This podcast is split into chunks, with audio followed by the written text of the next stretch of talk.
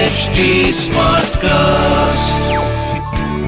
You are listening to an HD Smartcast original.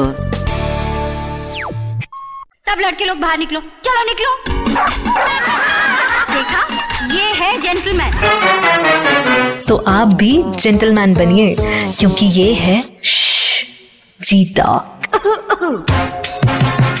आजकल जो memes मैं देख रही हूँ ना, उससे मुझे इतना तो समझ आ गया है कि कुछ लोग ऐसे हैं जो ये सोचते हैं कि राखी लड़कियों के कमाने का एक ज़रिया है। चलो ठीक है यार, मैं मानती हूँ कि जोक्स हैं, चलता है। बट जब कोई सीरियसली पूछता है ना कि क्या कमाया, कितने पैसे मिले, क्या मिला तो बाई गॉड बहुत गुस्सा आता है। मेरा नाम दीपांशी है और ये है जी टॉक एंड ये जो राखी का हमारा त्योहार है यार इट्स नॉट अबाउट पैसा। इमोशंस जुड़े होते हैं। समझो। तुम इसे मज़ाक में ले लेते हो यार। पता है कितना हर्ट होता है। नहीं, तुम्हें थोड़ी पता होगा। तुम्हें तो कुछ नहीं पता है। पर अब जो मैं आपको कहानी सुनाने वाली हूँ ना, उसके बाद हम डैम श्योर कि आपको थोड़ा बहुत तो समझ आ ही जाएगा कि लड़कियों के लिए राखी क्या है। जी सेवेंटी एट दिल्ली के करोल बाग की रहने वाली है।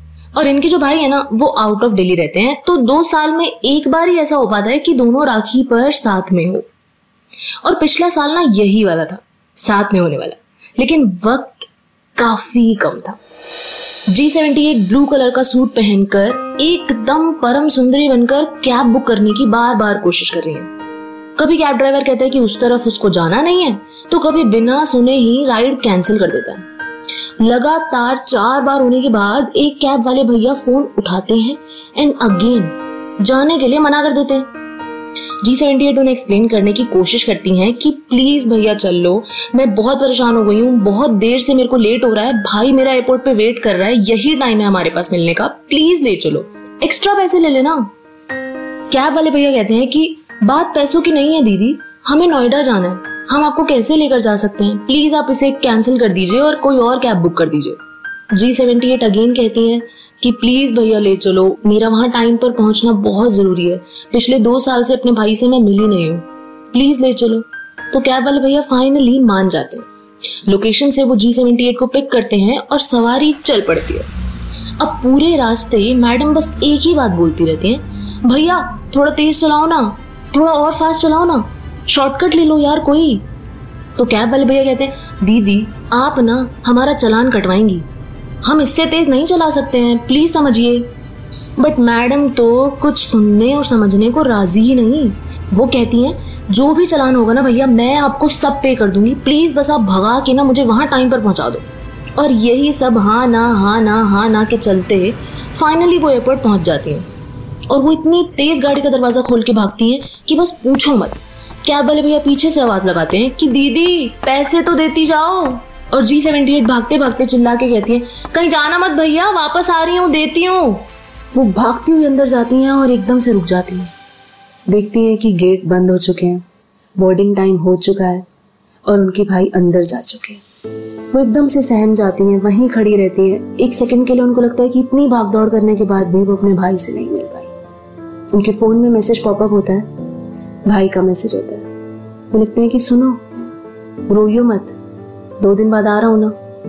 और ये पढ़ के जी सेवेंटी एट रोना शुरू कर देती है। वो रोते रोते एयरपोर्ट से बाहर आती है और देखती है कि सामने कैब वाले भैया उनका वेट कर रहे हैं। वो चुपचाप जाकर कैब में बैठ जाती है और सिर्फ़ धीरे से इतना ही कहती है कि, भैया, वापस ले चलिए। कैब वाले भैया समझ जाते हैं कि वो अपने भाई से नहीं मिल पाए। माहौल को लाइट करने की कोशिश के लिए वो सोचते हैं कि उन्हें कुछ कहना चाहिए। वो कहते हैं, दीदी, आपको पता है हमारी कोई बहन नहीं है। अगर बहन होती ना तो मैं तो आज कैब चलाता ही नहीं, छुट्टी ले लेता। जी सेवेंटी एट उनकी बात सुनती है और धीरे से स्माइल कर देती है बट कुछ कहती नहीं कैब वाले भैया भी चुप हो जाते हैं। पूरे रास्ते एक अजीब सा सन्नाटा है। जी सेवेंटी एट विंडो के बाहर देख रही हैं और अपने आँसू रोकने की कोशिश कर रही हैं। देखती हैं कि उनका घर आ गया है। वो कैब से बाहर निकलती हैं, अपने बैग से पैसे निकाल कर कैब वाले भैया को देती हैं। और चुपचाप राखी भी निकालती हैं। और भैया से हाथ बढ़ाने को कहती हैं।